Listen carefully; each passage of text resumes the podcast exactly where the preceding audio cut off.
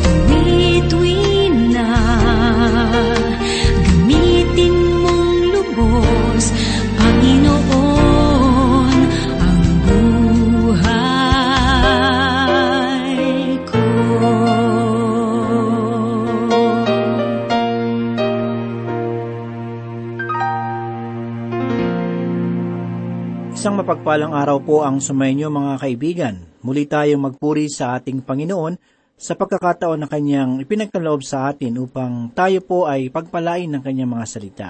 Ako po si Pastor Dan Abangco, tayo po ay maglakbay at matuto sa kanyang mga salita.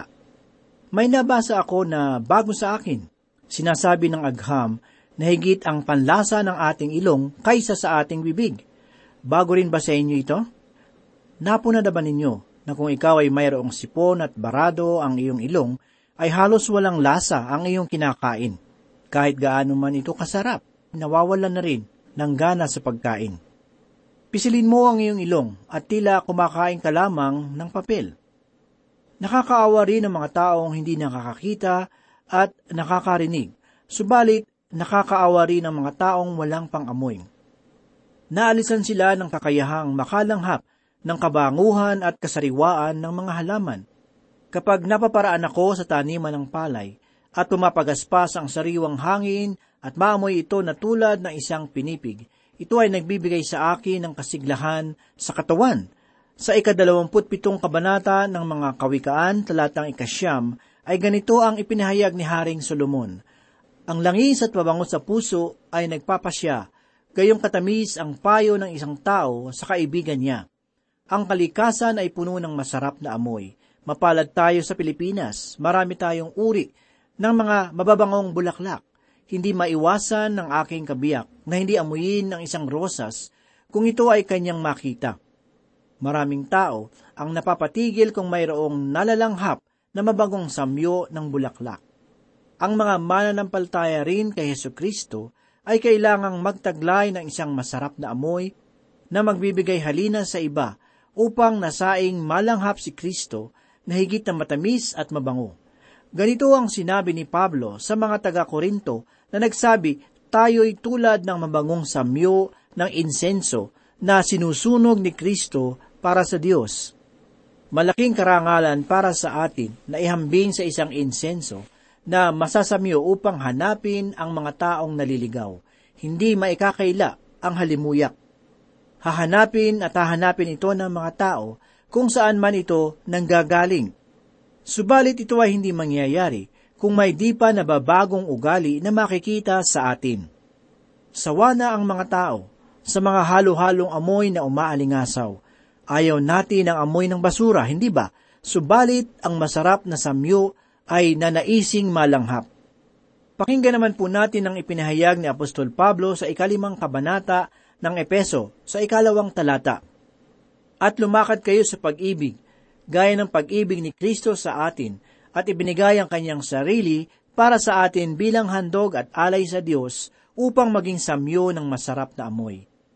Mga giliw na tagapakinig, lumalabas pa sa inyo ang kabanguhan ni Kristo sa inyong pagkasalita, sa inyong pamumuhay at pakikisalamuha sa kapwa. Naaakit ba sila sa inyong pagsasalita, sa inyong pamumuhay at pakikisalamuha sa kapwa? Naakit ba silang hanapin at matagpuan sa atin ang Panginoon na nagpapabango sa ating buhay? Isang tao na lulong sa alak, palaaway, at sakit ng pamayanan ang itinakwil ng kanyang pamayanan. Dumaraan pa lamang siya ay sinasabi na ng ilan, hindi pa naglalasing ay amoy na kaagad sa kanyang katawan ng alak. Walang maayos na magulang ang magnanais na ang binatang ito ay lumigaw sa kanilang anak na dalaga.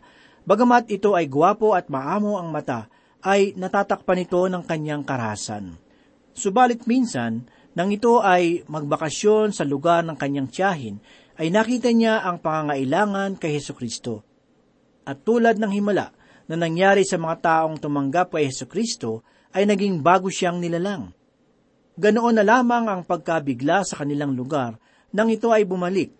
Wala nang amoy alak at ang kanyang maruming itsura ay nabago na. Kung tunay nating nalalaman na tinanggap natin si Yeso Kristo sa ating mga puso, ay patuloy tayong mamuhay at lumakad na kasama siya.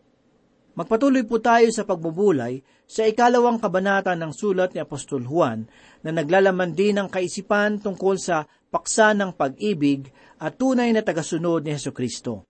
Magpatuloy po tayo sa pagbubulay sa unang sulat ni Apostol Juan. Basahin po natin ang kanyang pahayag sa ikalawang kabanata talatang ikaapat na nagsasabi ng ganito, Ang nagsasabing kilala ko siya, ngunit hindi tinutupad ang kanyang mga utos ay sinungaling at ang katotohanan ay wala sa kanya. Sa positibong pahayag ni Apostol Juan sa unang talata ay sinabi niya na kilala natin si Yesu Kristo. Nalaman natin ito sa pamamagitan ng karanasan at taliwas na turo ng mga bulaang mangangaral. Ngayon naman ay ipapahayag niya ang negatibo nitong panig. Sinabi niya na ang pagsuway kay Heso Kristo ay siyang pagpapatunay na hindi natin siya nakikilala. Ito ay malinaw at madaling unawain. Para sa isang mananampalataya, ang pagsuway ay tulad ng pagiging isang sinungaling. Sa ibang salita, ang kanyang pamumuhay ay isang kasinungalingan. Maraming tao ang nagsasabi na sila ay anak ng Diyos, subalit sila ba talaga ay anak ng Diyos? Isang bagay ang masabi na ikaw ay anak ng Diyos at isa ring bagay ang panghawakan ang walang hanggang buhay at magkaroon ng bagong kalikasan na nagsasaliksik sa buhay na Diyos. Hindi ninyo ako mapapaniwala na lahat ng mga kaanib ng simbahan na masuwayin at walang pag-ibig sa mga salita ng Diyos ay matatawag na kanyang anak. Sa aking sariling pananaw ay hindi sila tunay na nagbagong buhay – malinaw na sinasabi ni Apostol Juan na nakikilala natin si Yesu Kristo dahil sinusunod natin ang kanyang mga utos. Nais kong ulitin na hindi ipinahayag ni Apostol Juan ang tungkol sa sampung utos ng Diyos na ibinigay sa mga Israelita sa lumang tipan. Ang mga bagay na ipinahayag ni Apostol Juan ay ang mga kautusan na ibinigay para sa simbahan. Kung ang isang anak ng Diyos ay walang pag-ibig sa mga kautusan na ito, ay nakagapos pa rin siya sa pait at kasalanan. Tulad nito ang ipinahayag ni Luka sa ikawalong kabanata, talatang dalawampu at tatlo sa aklat ng mga gawa. Kanyang sinabi, sapagkat nakikita kong ikaw ay nasa apdo ng kapaitan at nasa gapos ng kasamaan. Nang ang Panginoong Heso Kristo ay nasa katawang tao pa, ay sinabi niya sa Ama na, at siya na nagsugo sa akin ay kasama ko, hindi niya ako pinabayaang nag-iisa, sapagkat lagi kong ginagawa ang mga bagay na nakalulugod sa Kanya. Hindi ko maaaring sabihin ang pinahayag ni Heso Kristo, subalit maaari kong sabihin na nais ko siyang bigyang kaluguran at ibigay ang aking buhay hanggang sa aking huling hininga mayroong katotohanan sa ipinahayag ni Apostol Juan sa ikatlong kabanata talatang tatlumpu at anim na nagsabi, ang sumasampalataya sa anak ay may buhay na walang hanggan, ngunit ang hindi sumusunod sa anak ay hindi makakakita ng buhay kung ang puot ng Diyos ay nananatili sa Kanya. Nagiging kaugnay ng mga pahayag na ito ang ating mga pananampalataya sapagkat nalalaman niya sa kanyang puso na nais niyang sundin ang kalooban ng Diyos. Ang isang pangkaraniwang tao ay tunay na ayaw sumunod sa kalooban ng Diyos. Ang ipinapahayag sa ikatlong kabanata, talatang tatlumpu at anim, ay isang tuwirang pahayag mula kay Apostol Juan. Ang katotohanan ay wala sa taong nagsasabing siya ay anak ng Diyos, subalit hindi naman sumusunod sa kanyang mga kautusan. Dumako naman po tayo sa ikalimang talata, Ipinahayag ni Apostol Juan ang ganito, Ngunit ang sinumang tumutupad ng kanyang salita, tunay na naging ganap sa taong ito ang pag-ibig ng Diyos. Sa pamamagitan nito'y nalalaman nating tayo'y nasa Kanya. Nais kong magpahayag ng mga pagkakaiba na makikita sa banal na kasulatan na hindi makikita sa ibang mga taga pagpahayag ng banal na kasulatan. Sa aking sariling pananaw, ay mayroong pagkakaiba sa pagitan ng salita ng Diyos at sa kanyang mga utos. Maaaring sabihin ng ilan na ang mga kautusan ng Diyos ay siya niyang salita. Tunay na ang mga kautusan ay salita ng Diyos, subalit ang salita ng Diyos ay hindi lamang naglalaman ng mga kautusan. Nawa ay nakita ninyo ang pagkakaiba sa dalawang bagay na ito. Ang mga salita ng Diyos ay pagpapahayag ng kanyang kalooban na maaaring sa pamamagitan ng kanyang mga kautusan. Sa banal na kasulatan ay matatagpuan natin ang buong pahayag tungkol sa kanyang kalooban para sa atin. Nagbigay ng pahayag si Yesu Kristo sa ikalabing apat na kabanata ng Juan sa ikalabing limang talata na nagsabi, Kung ako'y inyong minamahal, ay tutuparin ninyo ang aking mga utos. At sa ikadalawamputatlong talata ay ipinahayag din niya na sumagot si Jesus sa kanya, kung ang isang tao ay nagmamahal sa akin, ay kanyang tutuparin ang aking salita. Mga kaibigan, ano ang napansin ninyong pagkakaiba dito? Hayaan ninyo na bigyan ko ng paglalarawan ang bagay na ito. Ipagpalagay natin na ang tahanan ng isang anak ay nasa lalawigan. Ang kanyang ama ay isang magsasaka. Isang araw, habang ang batang lalaki ay patungo sa paaralan, ay sinabi ng kanyang ama, Anak, Gagatasan ko ang baka pag uwi ko galing sa bukid. Subalit pag uwi mo galing sa paaralan, ay nais ko na magsibak ka ng kahoy. Ilagay ito sa likuran at sabihin mo ito sa iyong ina upang makapagluto na siya. Isang umaga, habang sila ay kumakain ng agahan, ay nagsalita ang kanyang ama, Hindi maganda ang aking pakiramdam. Sa tingin ko ay hindi ko kayang gumawa sa bukid. Subalit tumuloy pa rin siya sa pagpunta sa bukid nang dumating ang bata mula sa paaralan, kahit na ang tanging utos sa kanya ay magsibak ng kahoy, ay alam niya na ang kanyang ama ay mayroong masamang karamdaman at hindi kaya nagatasan ng baka. Kaya't hindi lamang siya nagsibak ng kahoy, kundi ginatasan din ang kanilang baka. Nagsibak siya ng kahoy sapagkat ito ay iniutos sa kanya ng kanyang ama, ngunit ginatasan niya ang baka sapagkat iniibig niya ang kanyang ama. Sa ganito ring paraan ay hindi lamang ibig ng isang anak ng Diyos na sundin ang mga utos ng kanyang ama, kundi nais din niyang sundin ang kanyang mga salita. Nais niya na bigyang kaluguran ang kanyang ama sa pamamagitan ng lahat ng bagay na kanyang ginagawa. Marami akong napupunang mga tao na nais mamuhay na tulad ng mga taong hindi ligtas at manatili pa rin na isang mananampalataya. Hindi ko sasagutin kung mayroong magtanong sa akin ng ganito, maari ba na ang isang mananampalataya ay gawin ang mga bagay na taliwas sa utos ng Diyos at manatili pa rin na isang mananampalataya? Hindi ko ito tutugunin sapagkat mali ang kanilang ipinahayag na katanungan. Ang tamang katanungan ay ganito, ano ba ang maaari kong gawin upang bigyan parangal ang aking ama? Mga giliw na tagapakinig, ang isang tunay na anak ng Diyos ay nais na bigyang parangal ng Diyos. Hindi niya na naisi na mamuhay sa pagitan ng isang pagiging anak ng Diyos at pagiging makasalanan. Maraming mananampalataya sa ating panahon ang nagsasabi na kailangang maging malawak ang kanilang pag-iisip.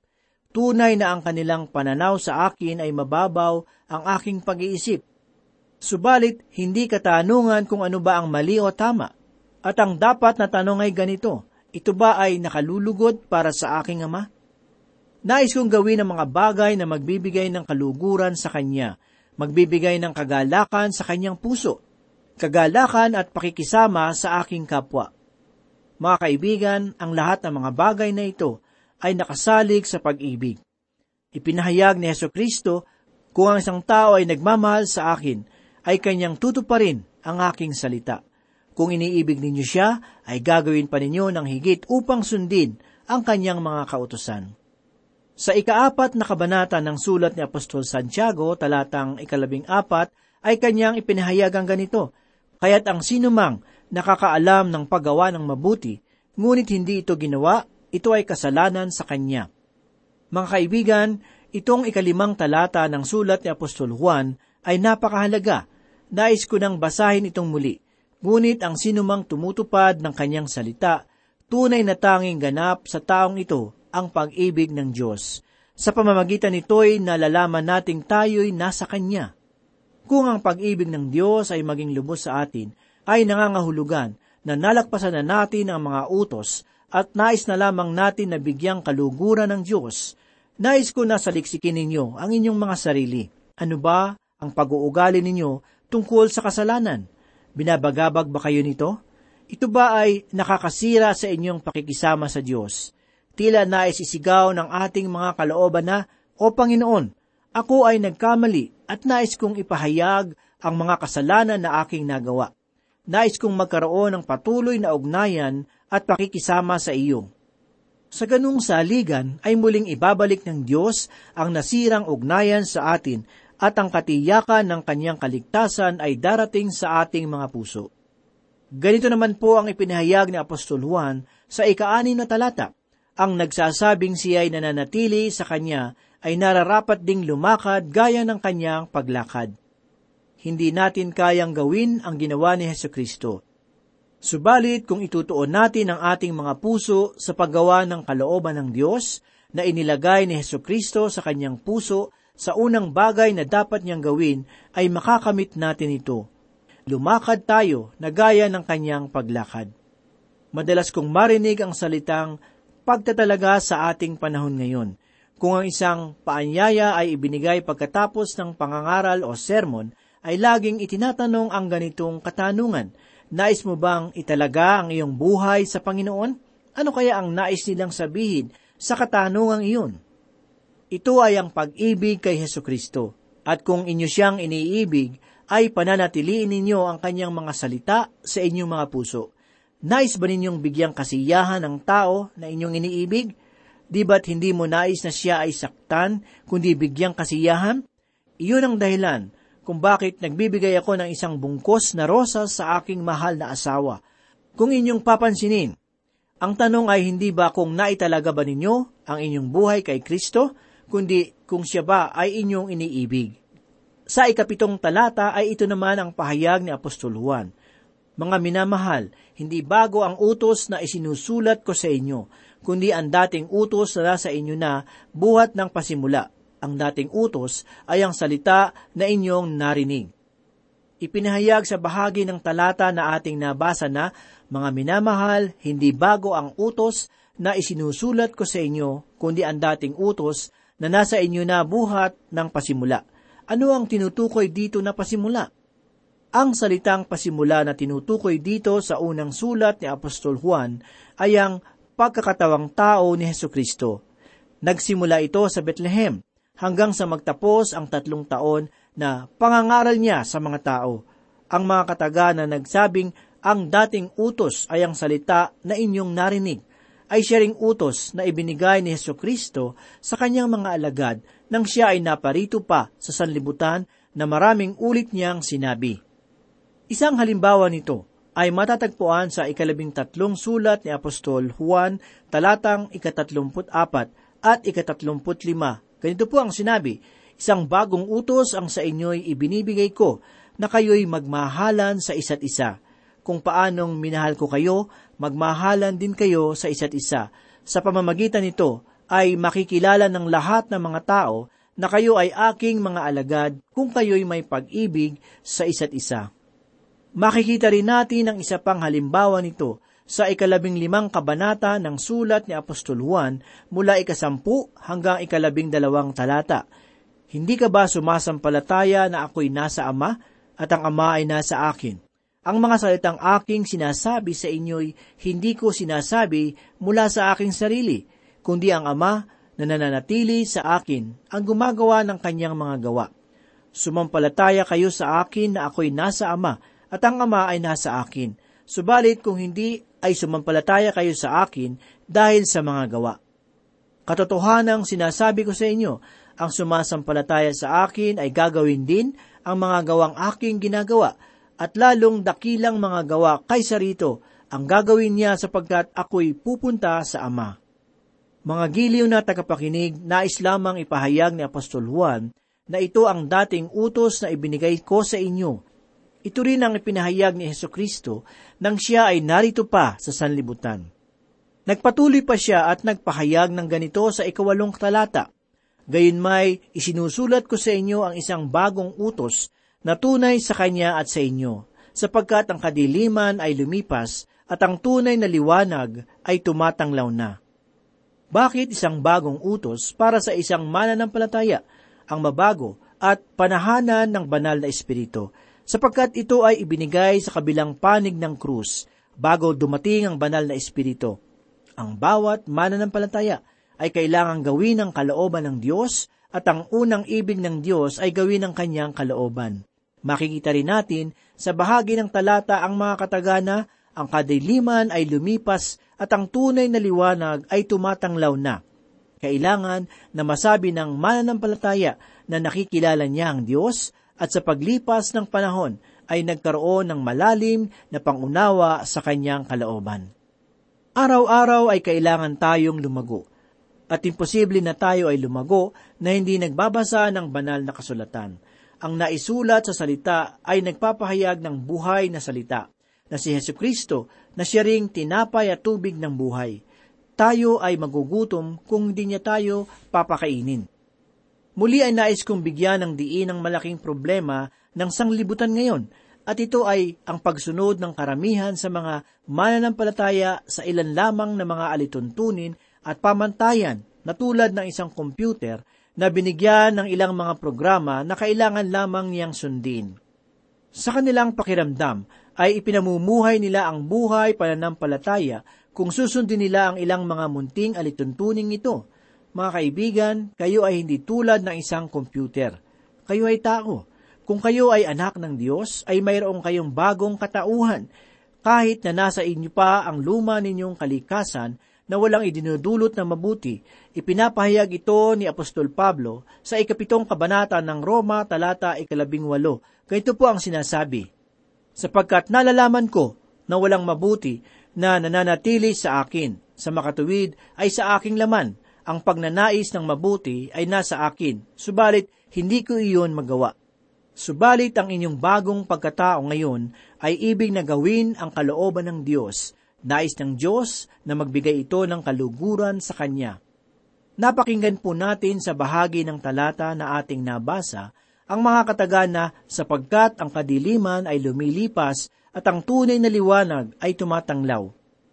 Kung inyong mapapansin sa ating lipunan ay hindi pa lumilipas ang kadiliman. Ang kawalan ng kaalaman sa salita ng Diyos ay makikita pa rin. Maituturing pa rin natin na si Yesu Kristo ang pinaka pinagtatalunang tao na nabuhay dito sa sanlibutan.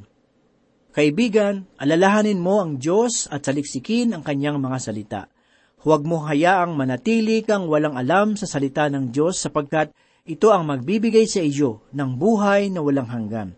Alalahanin natin ang ipinahayag sa aklat ng mga awit sa ika-isang daan at labing siyam na kabanata talatang ika-isang daan at lima at ganito po ang sinabi, Ilawan sa aking mga paa ang salita mo at liwanag sa landas ko.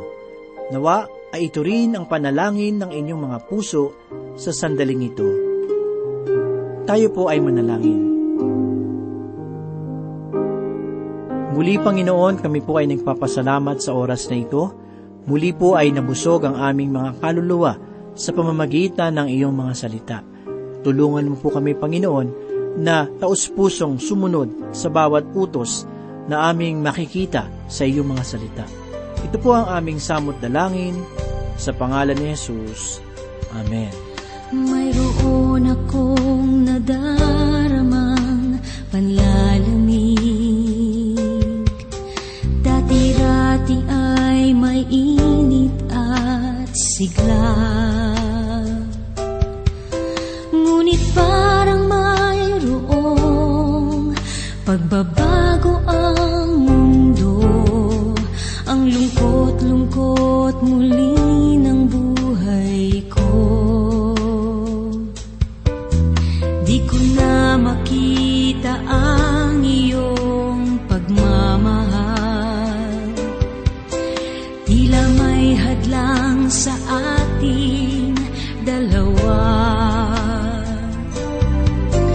Ang dalangin ko, O Diyos, ay kalingain ako.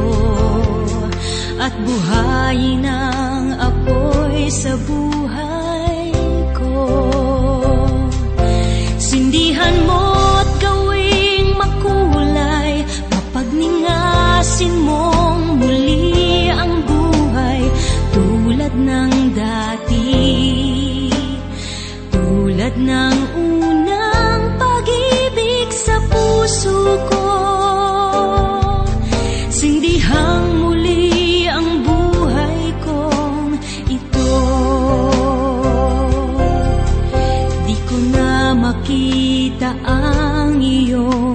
pagmamahal.